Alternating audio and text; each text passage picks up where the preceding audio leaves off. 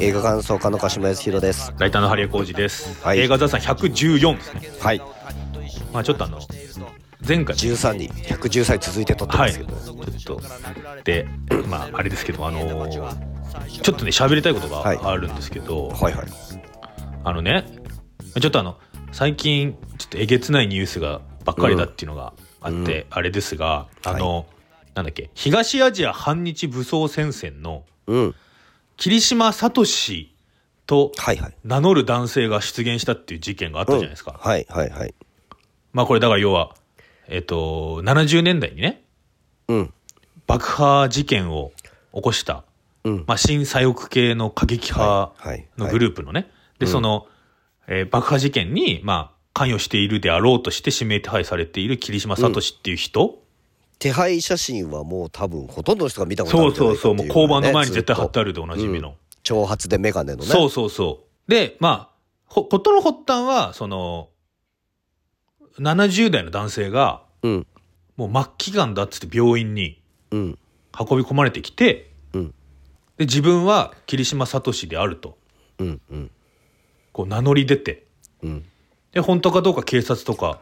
うんが調べていたら、うんまあ、今もうちょっと既得状態です既ね得状態うんでもう喋れないでしょそうだからもしかしたらこのちょっとポッドキャストが公開される頃にはもしかしたらなくなったりしてるかもしれなうんいかもしれないねですけどこの霧島聡っていう人50年逃亡しててうんでも40年間は同じ神奈川のなんかはいはいはい作業場らしいねでうん住み込みで働いてたらしいんですよ。すごいよねいやこれあの本当にそうだとしたら公安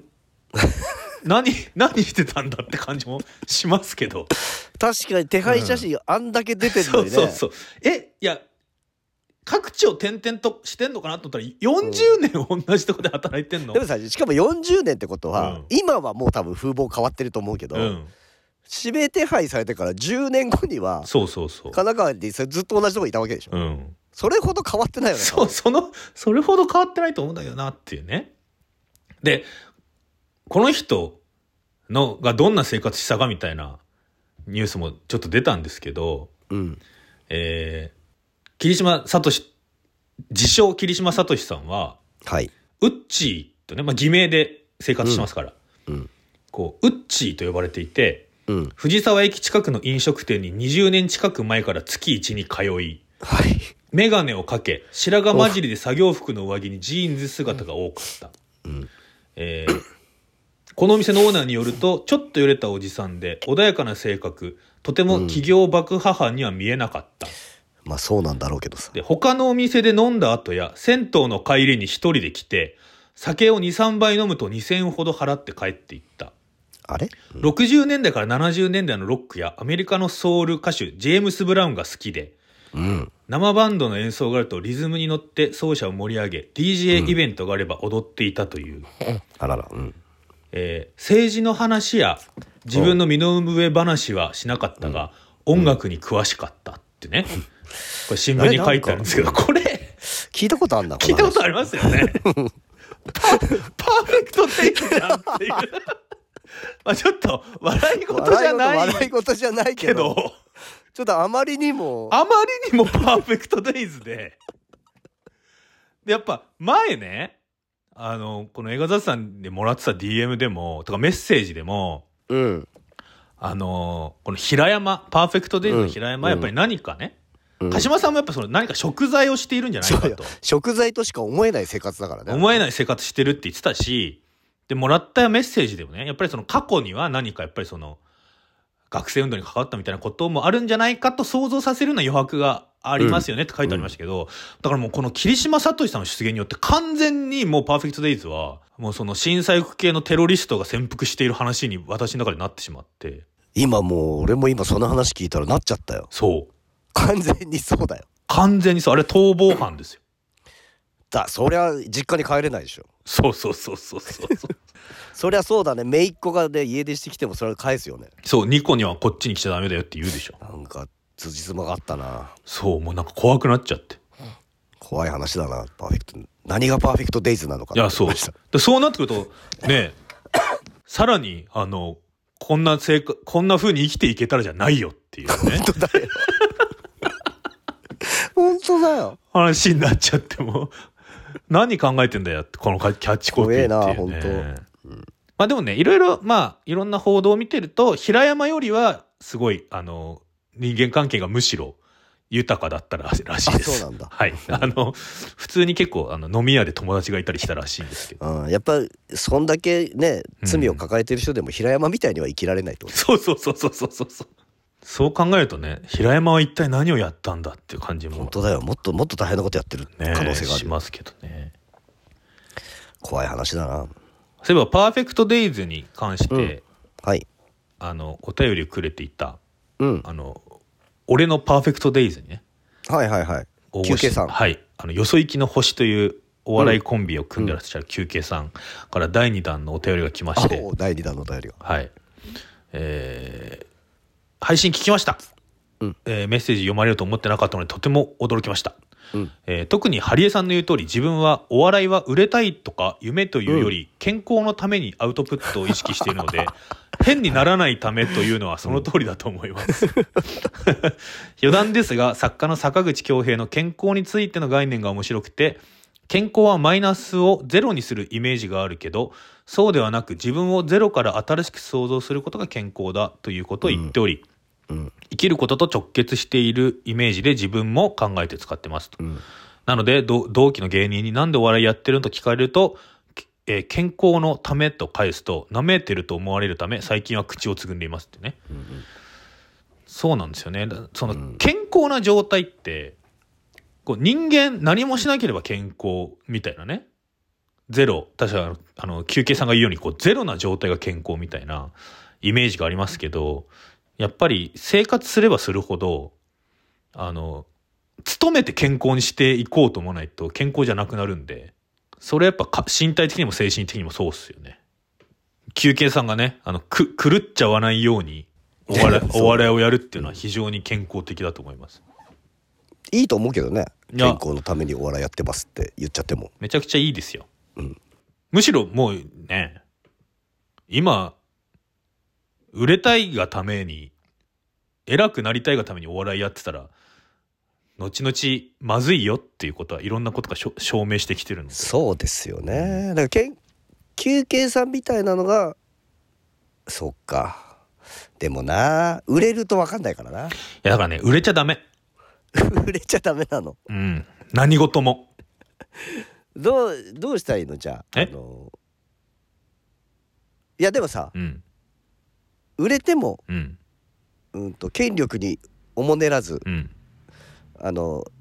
言うとがいいんじゃないのだったらいいんじゃないのい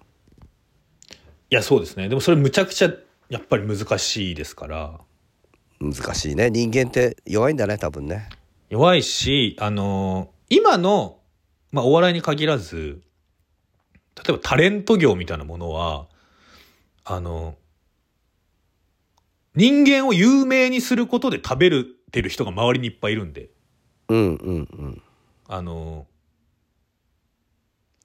なんていうんですか、祭り上げる、祭り上げる業の人がいるんですよ。うんうんうん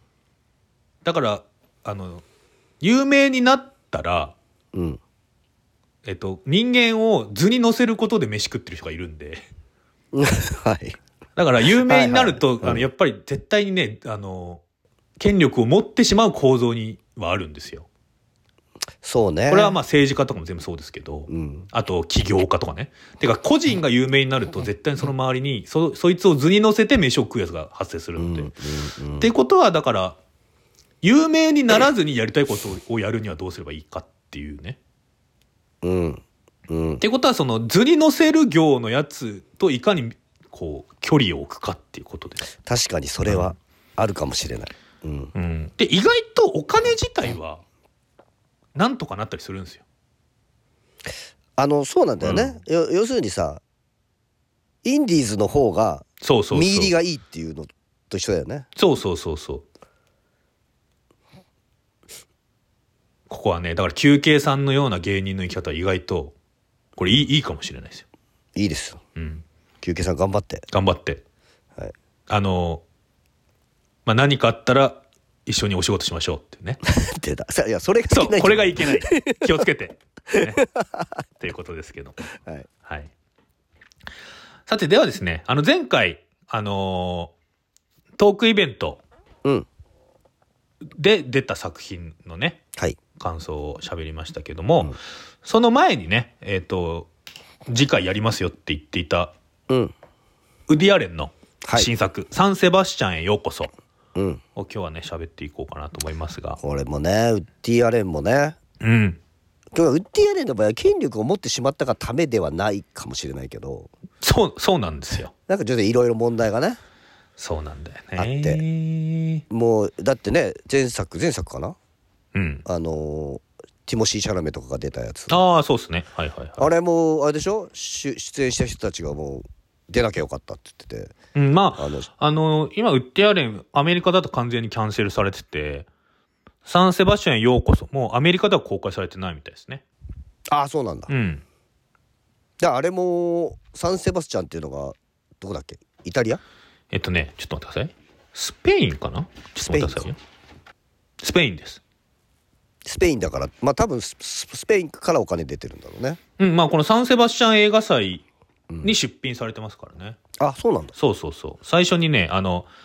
映画祭のクレジットが出ますよ、映画の。の割にはあんまりサンセバスチャン映画祭自体はあんまり描いてないよねそう。なんかね、別になんか、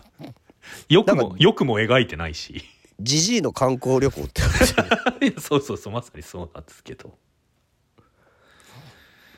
いやあのー 久々にウッディアレン映画を見まして、はいはいはいはいあのーちなみに私はあの UNEXT でね、うん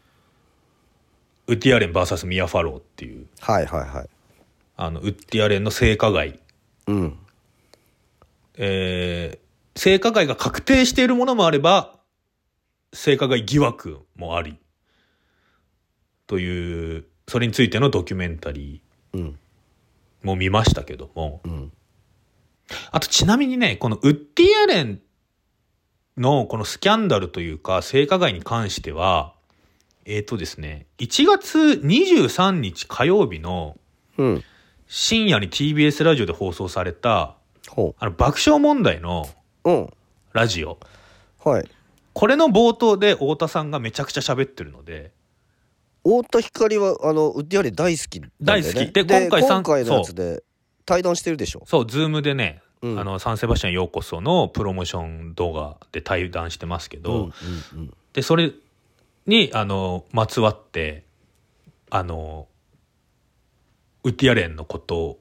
を喋ってますので、はあそうなんだ、まあちょっとね、もうラジコとかで聞けないし、Spotify だとそこら辺カットされてるんですけどあ、そうなの、まあなんか多分、なんか探せば聞けるような気がするので、うんうんうんあの、ぜひね、これを聞いていただきたいと思いますが、まあね性加害についてはね、ん今日本でも結構大変な問題になってるからねそう。あの、太田光さんが言うにはですね、うんまあ、ウッディアレンも、こう、いろいろやった、やってないって言ってるし、うんで、ミア・ファローの方も、なんていうんですか、怪しいというか、うんミア・ファローに虐待されたって言ってる養子もいるし、ああはいもう俺は分からないって言ってるんですけど、うんまあそうだよねそう。すごいね。でもその、でもすごい太田光っていう人は、うんやっぱり、こういうウッディアレンのスキャンダルについてすげえ調べたんだなってことがすごい伝わってくるというあーはいはいはかい、まあ、あの、この、今回対談するからとかじゃなくて、うんい、いっつもこういうことを考えて、すごい悩んでるんだろうなっていうことが伝わってくるまあラでジもオねです好きね。本当に好きなアーティストとかね、うんがやっぱそういう事件を起こしたらし調べざるを得ないっていうか、うん。でそこでね思考停止しちゃうとさうん。結局好きだからいいじゃんとかさそうそうそうそう。あのやっぱり作品と人は違うんだとかっていうそういうさうん。とこで止まっちゃうもんね。そうそうそう。あの、作品と人が全く違うわけないじゃんとは思うじゃないですか。そうなんですよ。うん。だだったらその人じゃなくていいしっていうね。そうなのよ。うん。からやっぱ今回の「サン・セバスチャンへようこそも」うんやっぱり今までのウッディ・アレン映画のようには見れなかったし、うんあとやっぱり今までのウッディ・アレン映画ってやっぱり主人公のチャーミングさっていうのがうん最大の魅力になってたわけだから、うんうんそれがやっぱりチャーミングに見えなくなってきちゃうっていうそううーノイズはあるようね。んまあでも今回ねうんあのーまあウッディ・アレンの映画って基本的に主人公全部ウッディ・アレンなんでそのウッディ・アレンがやってなくてもウッディ・アレンなんで あの、まあ、今回もそうですだから俺ねけど逆に今回のなんかはウッディ・アレン自身がやった方がああああむしろむしろ良かったんじゃないかって気はする、うんなんか引っかかるところが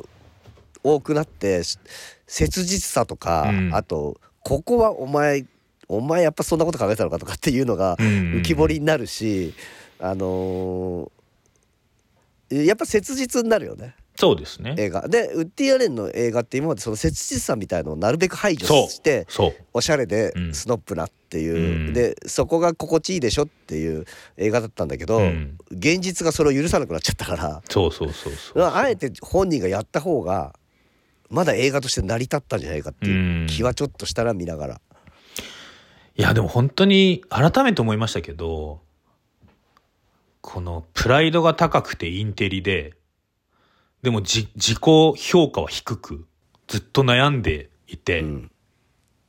若い女性に弱くうんすぐ恋に落ちるうんけどそんな自分の愚かさには薄々気づいているが、うんえーそれを口に出して謝ったりうん自分を認めることはできないっていううん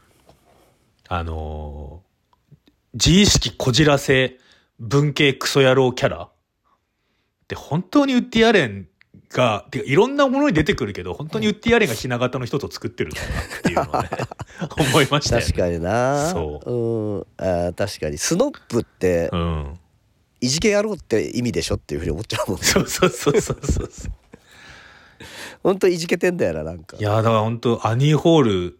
からね、だから1970年代からウッディアレンはずはずっとこれをやっていて、うんでも、今回思ったのは、なんかね、だからその、キャンセルされたからなのかどうかっていうのは、まあ本人が語らないから分かんないですけど、うん例えばミッドナイト・イン・パリの時って、うんうんあのーとかなりまあ似てるっちゃ似てるじゃないですか、モチーフが。うん、うん、そうねあれは自分まの憧あ、れそうのそもうそうのの世界にっていうミッドナイト・イン・パリはまあ1920年代に、でもあれはまあ明確にタイムスリップするじゃないですか。うんでも今回は、その主人公が、ウォーレス・ショーンさん演じるね、モート、うん小説家志望のね、映画監督が、まあ、ヌーベルバーグの映画の世界に入り込んじゃうんだけど、今回は完全に、まあ、これは妄想であろう妄っていう想、とか夢とかうね、ん、っていう表現になってて、あとその、ウッディ・アレンの映画って、あの、ゆるーく、普通はこうなるでしょっていうことをゆ、ゆるく裏切ってくる、来てたんですよ、大体。だからマッチポイントは、普通こういうサスペンスは犯人バレて終わるっていう時に、バレませんでしたっていう終わり方するし、あとなんか、皮肉皮肉っていうか皮肉っていうかね。あとなんか結構いろんな映画でもなんか、普通はほろ苦く終わりそうなところに、なんか全員ご都合主義で幸せになりましたとか、うんうんうん なんかそういう映画結構多い中で、今回は、だから途中まではもうまさにウッディアレン節ですよね。その、奥さん、な長年連れ添った年下の妻と、うんうまくいかなくなってでなんか、えー妻は年下の才能がある昔の自分のような男にうんうんこう入れ上げており、まあ、昔の自分と似てるとこもあるけど、まあ、あの業績では負けているみたいなね。で自分は旅先で急にわあの美人と出会って一目惚れしてみたいな、なんか今までのウッディアレンだとなんかこれなんとなく結ばれたりするんですよ。うんうんでも今回って結ばれずにうんしょんぼり一人になってなんかうん家に帰って、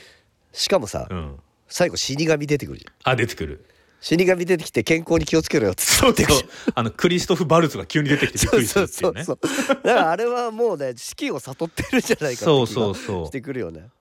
でもなんかし死神にすら、死神に連れて行ってももらえないみたいな。うんうんうんあー死ぬこともできないそうあうんで、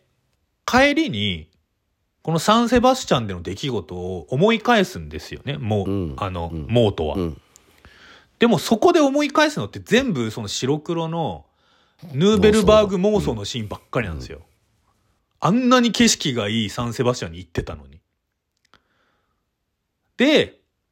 それを精神科医に話して、うん最後、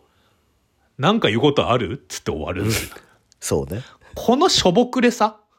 意識まあでもしょぼくれてる映画はもちろんありますよ。そのアニーホールとか、まあまあしょぼくれてる人だからねしょぼくれてる人だから。そもそもがでもなんか今回すごいかっこ悪くしょぼくれてて。うんうんうんっていうか、うんそうだよねこのこの話聞いて俺一言あるって言われたら、んお前やばいだろってそいううしかないもんね言うことないよ別に何も、うんっていうね だか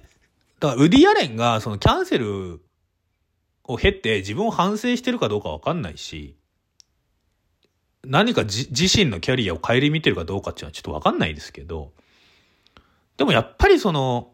スノップだスノップやれスノップだとうんやれダメ男の可愛げだとうんやってきたこの大ベテランまあいま、未だに年一本取ってると いうねはいものすごい体力のウディ・アレン、うんだからおじいちゃんだもんねおじいちゃん、もう80代ですからね。が、まあやっぱりこんなにす素直にしょぼくれていくというのは、まあ我々は、でもそれを見て、うん何も言うことないなっていうのは。そうね まあでもね、うん。俺はやっぱり遅いよと思ったまあ遅いは遅いですもうよ。いくいくつだよっていうの思 ったもうだってさ、うん。あのー今回の主主人公やってる人も、うん多分89歳かなんかのいや、そこまで上じゃないでしょ。違ったっけえっとね、80歳ちょうど。 80歳かあウッディ・アレンが89歳、ウッディ・アレンは、9、88歳。 88歳でしょ、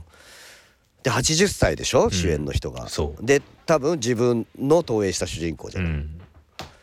でもう見た目もぜ完全おじいちゃんじゃない完全おじいちゃん。がさあのはその完全おじいちゃんのもう90近いさ、うんおじいちゃんがさ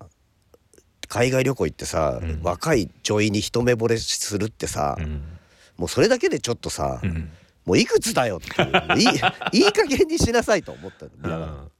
これでもねモモートを演じてるねうんウォーレス・ショーンさんってむっちゃキュートじゃないですか、でもいやキュートキュートでジョージョー・ロハスさんがあの病院で画家のどうしようもない夫から電話かかってきてめちゃくちゃ電話でスペイン語で喧嘩してるのをモートがなんか「わあどうしようかな」っつってなんかこうなんか立ち上がったりななんかティッシュ持ってみたりするシーンとか、やっぱめちゃくちゃ可愛く撮れてるんですけど、んやっぱやっぱ可愛く撮れてんだけど全然キュートには思えないっていう。そうだからあれは自分だっていうのがあるからさ、うん自分可愛く見せようとしてんなっていうふうにさいややっぱさなっちゃうのよ思うし、やっぱりその、こちら側のね、受け取る、あの、受け取り方として、やっぱもうキュキュートでは、ないキュートでは思え、思えないよねっていう。キュートに見せるのやめなさいっていうふうに思っちそゃうよね 見ながらいや、でもね、やっぱり、でも、あの、ウッディ・アレンって、こういう、さっき言ったみたいな文系、自意識こじらせ文系クソ男子の、うんを、肯定的に描いたことってやっぱなくて、うんうんうん本当ダメだよねっていう。えだって多分それってやっぱじ自分自己自己肯定感が低いんだよねそうそうそうそうそだから全部全部じ自分だから、う。うん。自己肯定感の低さなんだってそれって、本当ダメだよねって、でもでもやっぱ本当ダメだよねっていうところに甘えもあるっていうね。そうなのようん。だからこそう、ん。まあみそぎじゃないけど、うん。やっぱり自分で演じるべきだったんじゃないかなって気はするまあね。まあちょっと年齢的に無理っていうのもあるかもしれないけどさすがにでもやっぱまあこれ多分撮影 当時あのウォーレス・ショーンさんは多分、まあ、な70まだギリ70代とかだったと思うんですけど、やっぱりそのギリ70代とやっぱギリギリ90歳手前だとやっぱりさすがに意味合いが違うっいていうかやだからさでももっとヨボヨボでさああなるほどね無様じゃないそうだね確かにで確かこにんなおじいちゃんにさ、うん、この若い女の人どうにかしてやろうっていう気持ちまだあんのっていうさあなんか気持ち悪さもあるしさああるあるあるそのぶやっぱそこの無様さはさ、うんやっぱまだ出さないんだっていうふうには思っちゃったんだよ。まあねうん、だからだからそそこを出さないでおしゃれにしまとめるのがウッディ・アレンの良さだったわけだけど、うん今まででもそこバレちゃったわけじゃんもまあバレちゃったしたとえウッディアレンのキャンセルがなくてもう、うん、もう今要は、プロミシング・ヤング・ウーマンもウーマントーキングもシーセドもバービーも下手上で見るとそうね何やってんだろうなとは思いっていまうすかよもう、ね。 女の人の心情の動き方が都合良すぎんだろうって そうそうそうそうそうそう。あんな、ねえ、2回ぐらいしか会ったことない人に、い、いくら、なんかその、気落ちしてる時にね、誘われたからといって、一杯おごろうかって言われて、行くかっていう。行かないおあのね気落ちしてる時におじいちゃんに誘われても行かないよ行かない。あとおそのじい、ちゃんちょちょっとかわいそうだから、うんちょっと一緒にじゃあ観光してあげようかっていうさあ、介孫目そう線そとかだう。ったらいけるけど介護だからね。介護だから本当だか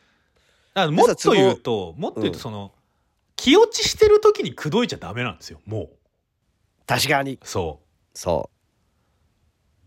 それはダメそうれはもダうメなんだよねちょっとでさ都合よくさう、ん。もうその冷え切ってた奥さんとかからはさ、うん。奥さんが浮気してたっていうことでさうん。別れられるわけじゃんそう。なんか都合 都合良すぎんな全部と思ってまあでもね、あのーあの若い監督もね、どうしようもなさそう。あの若い監督もバカに描かれてたよねそう。あれ勝手に俺はチャゼルじゃないかと思ってま した。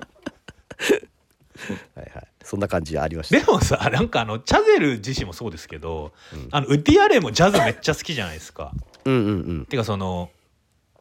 自分で演奏するしねそうディキディキシーランドジャズっていうか、まあ、ちょっと言葉違うジャンル違うかもしれないですけどなんかあのウッディ・アレンもチャゼルもそのジャズ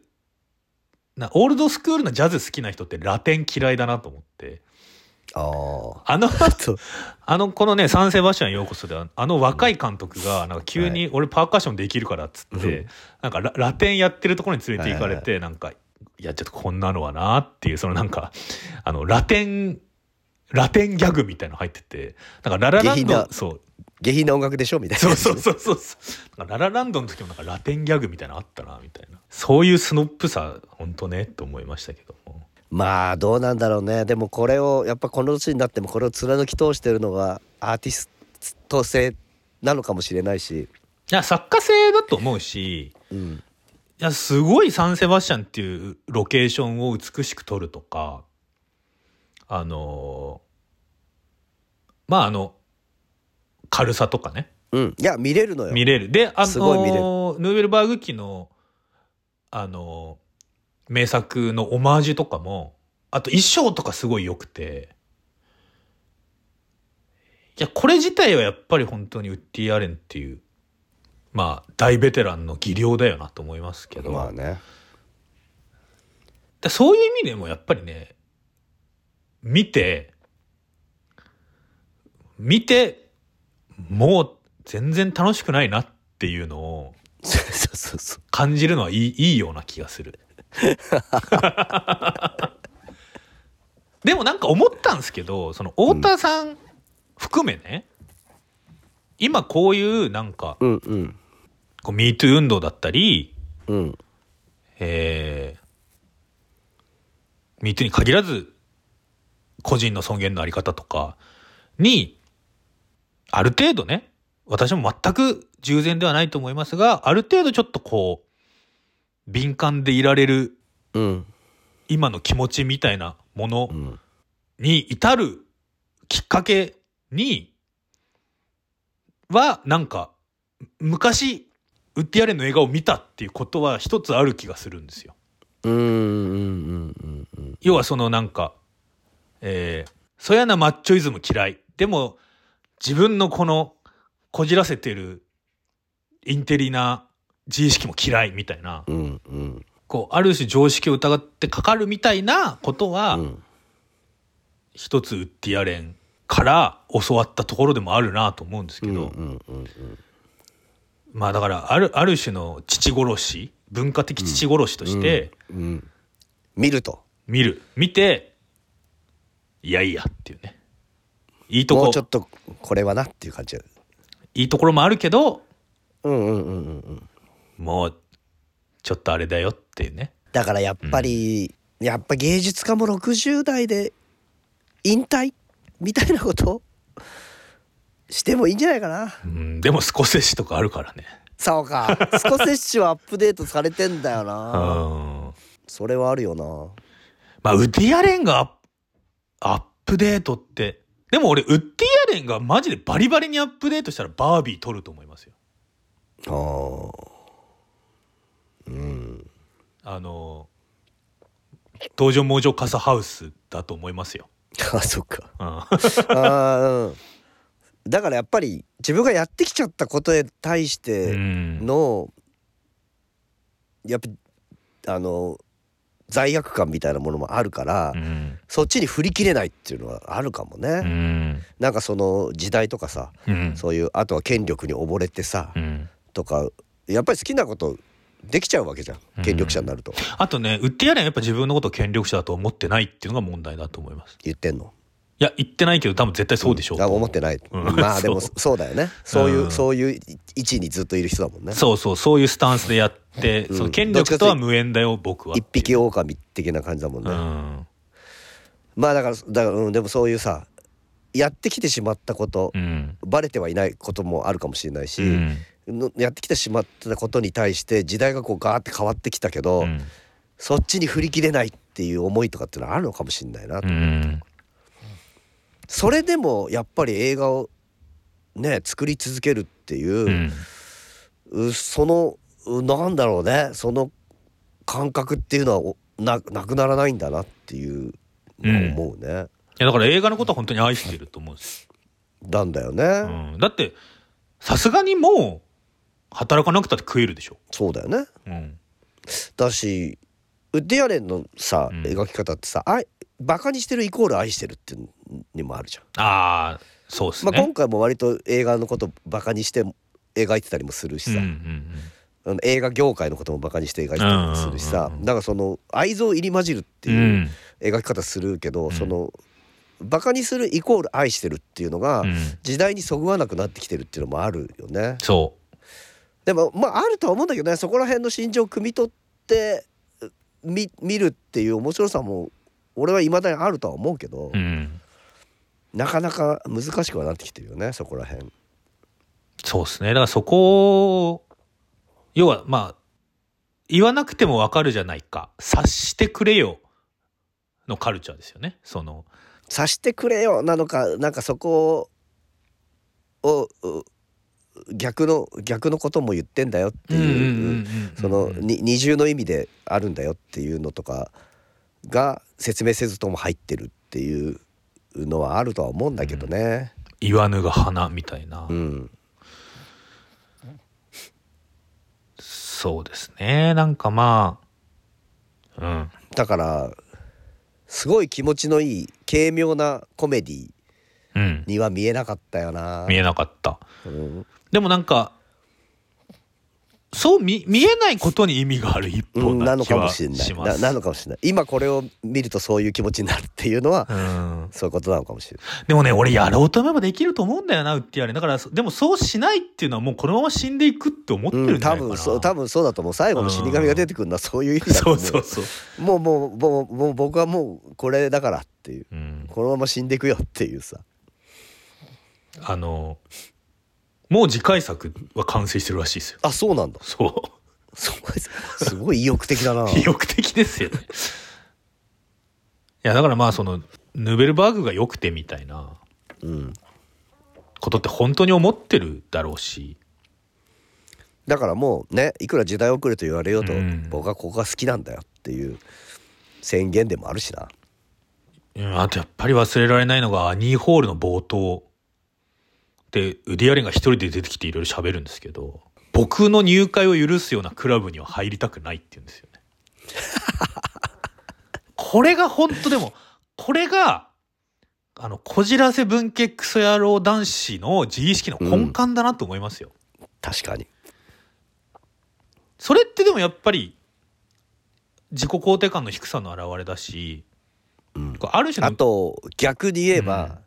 俺の本当の凄さは誰も分かってないっていうね、うん自意識の高さもあるよねあと、ミソジにもつながるっていうか、その、自分のパートナーをバカにしてしまうっていうああか、なるほどうんあの、常にもっといいパートナーがいるはずだと思っちゃうだろうしうんうんね。うんうんこれは、だから1974年から問題の根幹は変わってないっていうか、うんうんうんそれで、なんかそれに対してやっぱりわ、わかるみたいな。やっぱね、2000年代にそれを見た中学生の、中3か高1の俺でも、うんわかるって思ったんですよ。うんってことはもうそれはもうある種のなんていうんですかねもう公開当時からみんなそれを見た若い男がわかるって思ってきてるわけじゃないですか。うんうんうんでなんとなくそれをみんなでも男ってそうだよねみたいな そうなんだよそうあのーねその男ってバカだからさの中にはいはいはいはいあのーしまってきたんだけどうんいや、もう、原因はそれだから、それ、あの、引き出しから出して捨てろっていうね、 そうなんだよっていうねことなんですよね。で、やっぱり、そう、やっぱ捨てるべき時。うんなんだろうねうーん。で、まあ、ついに、捨てられた気もしました。なんかサンセバスチャンを見て。うん確かに次回作がどうなるのかって気になるけど、もう変わんないでしょ。まあもう全開でいくかもしれない次回作いや、その、あれよ。ウッディアレンが捨ててるんじゃなくて、私が捨てうんそうあそうねだだからな見とるいう方がね見る方が捨てられた、捨てられているなっていうことをなんか自覚自覚するようなうんうんうんいやだから別にあのーウッディアレン映画は嫌いにならないですよ多分私は、うんうんウッディアレンという人の問題点とは別にねなんかこれはこう、なんだろうな作品と人物は別っていうのとちょっとなんかまた違う次元で、ううんんうんうんなんいやかそのね、うん今までの作品を見て、うんえー良かったところもあるわけだし、うん受け取ったものもいっぱいあるわけだから、うんそれは変わらないもんねそうそうそうそうだからなんかそれは全ての作品に言えると思うんだうよ、んありがとうございましたって気持ちですねうん今までありがとうご今ざまいまでありがとうございましたって気持ちになんかなった、本当に。いすうんや、本当になんか、うん。お世話になったせ先生を訪ねていったら、やっぱ盲録、盲録してて、うん言ってることも、うんなんか 時代に合わないこと言ってるなと思うけど、うんうんうんなんか、ありがとうございましたって言って、なんか、そうな家をちょっとじ後にしたやっぱり感じ。自分の絵がボケちゃったとかっていう時そうに近そいうかそなう。そういう感じのね、うんほろお疲れ様お疲れ様っていう。まあ実際そういう年だしね。もうそういう年だからもう引退してもいいですよ そうそううそうそうそう。 まああとね、あのー、ユネクストのウッディアレン VS ミア・ファローはね、うんなんか、どっちの言ってることが正しいんだみたいなうん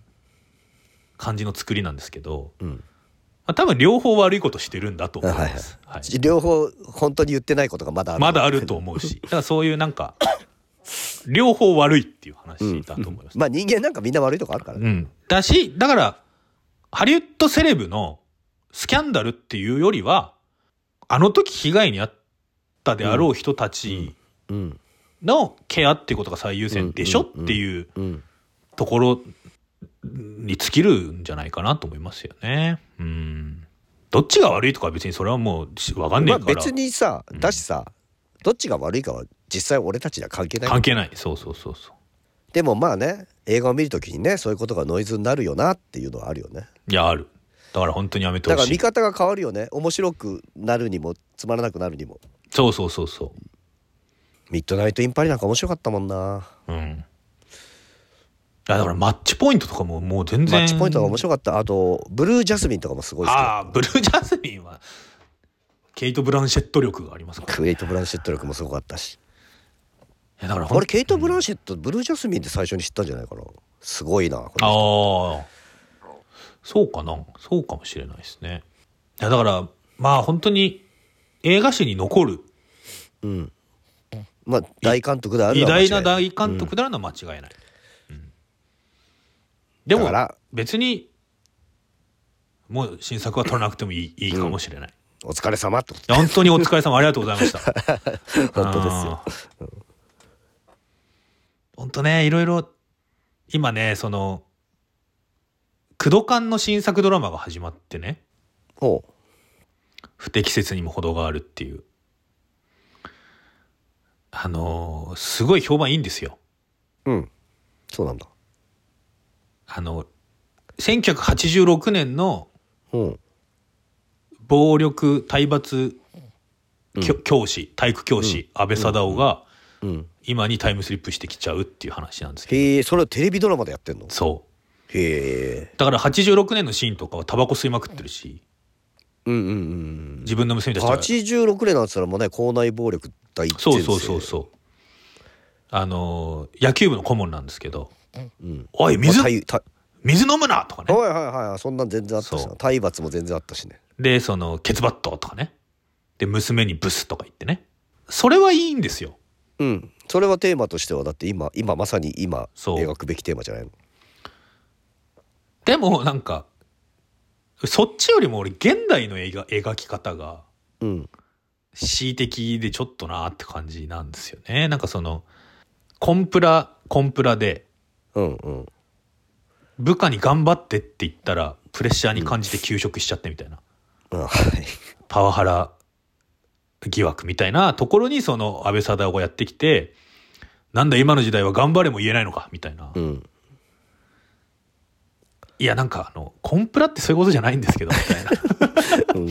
うん言葉の問題じゃないからねそうそうだしなんかそのコンプライアンスで窮屈してる人って、まだ一部ですからっていううんうんうん田舎の中小企業とかにコンプラなんて全く根付いてないしうんうんうんその段階で今そういうコンプラをね、揶揄するようなギャグやっうんたら、うんうんやっぱ昭和の方がいいよねってうん、うんうんいうなっちゃうわねおじさんむちゃくちゃいるよっていう、ねいると思うよ うんやっぱこの方がいいんだよみたいな。もしかしたら俺、え、俺、クドカンにもありがとうございましたしないといけないの お疲れ様でしたっていうそう。早いけどまだうん。いやでも、クドカンだってもう55とかですからね。いや3かな俺確か同い同年い年か。うん54の年かなあ、じゃああれだ、ジェームス・ガンと同い年ってこと。そうですそうですえ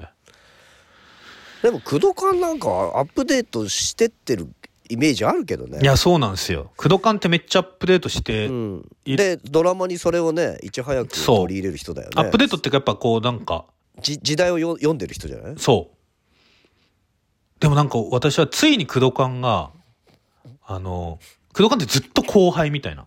うんうんうんうんうんすごいあの人実は割と若くして売れてるのにうんうん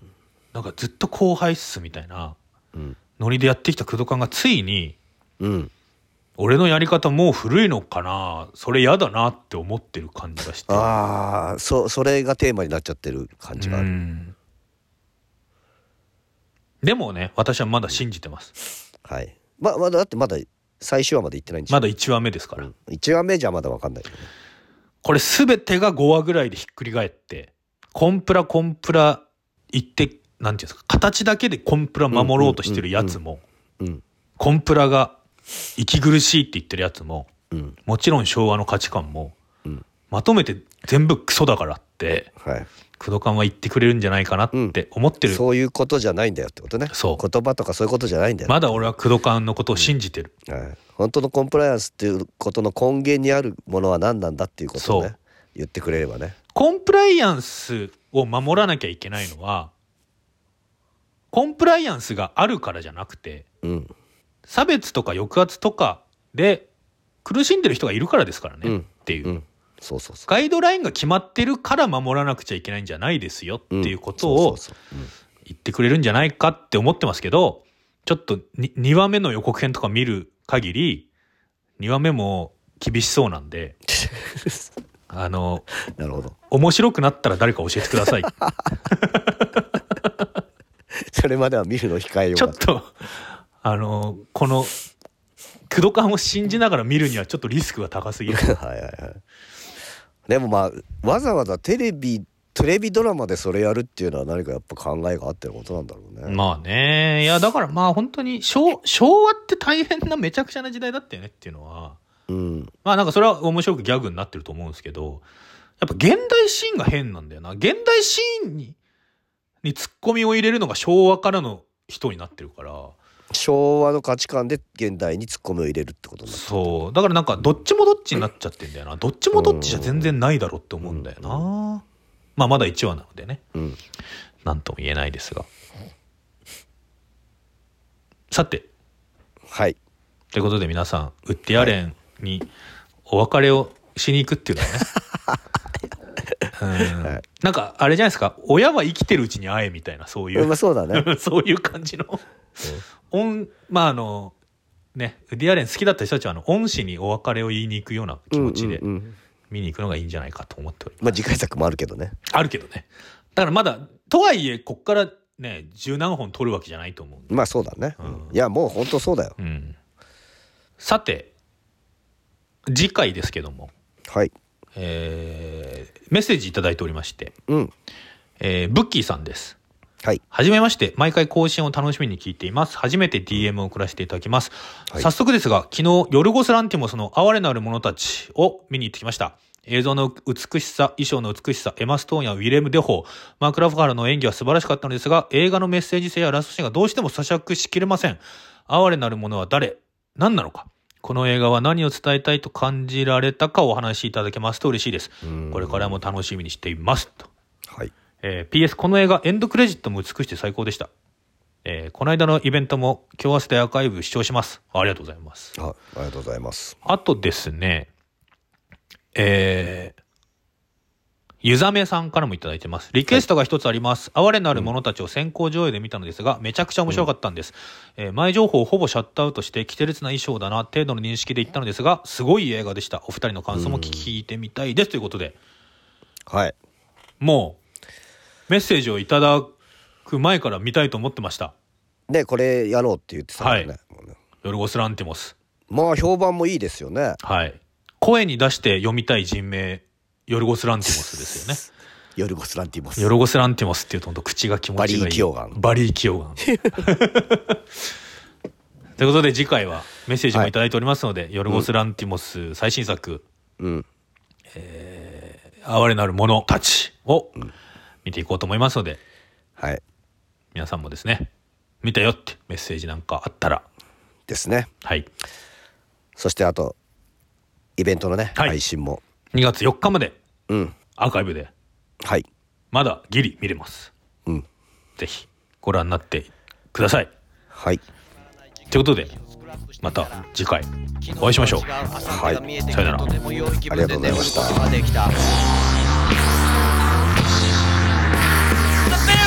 gets that far out まだまだ昨日明後日のようには俺を解放してはくれず死ぬまでに一度は宇宙旅行